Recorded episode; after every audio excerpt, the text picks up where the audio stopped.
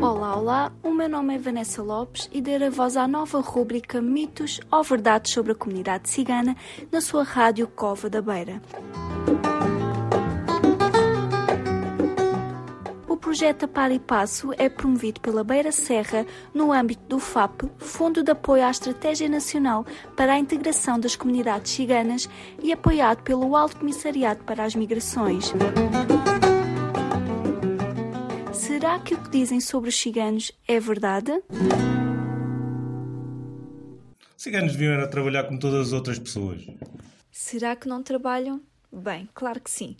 Os ciganos trabalham como qualquer outra pessoa. Em Portugal, a grande maioria da população cigana teve como principal atividade os mercados e feiras, um trabalho em condições bem exigentes.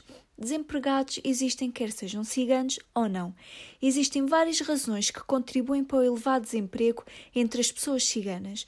Uma delas são, por exemplo, os comportamentos discriminatórios. Logo no início do processo de seleção, já existe um julgamento sobre a forma como o outro está vestido, pela sua aparência, e se a entidade verificar que é cigano, automaticamente é colocado de lado. Para haver integração, é necessário que haja uma aceitação por parte da sociedade maioritária. Vamos então ajudar? Esta foi a rubrica de hoje. Espero por vocês no próximo programa.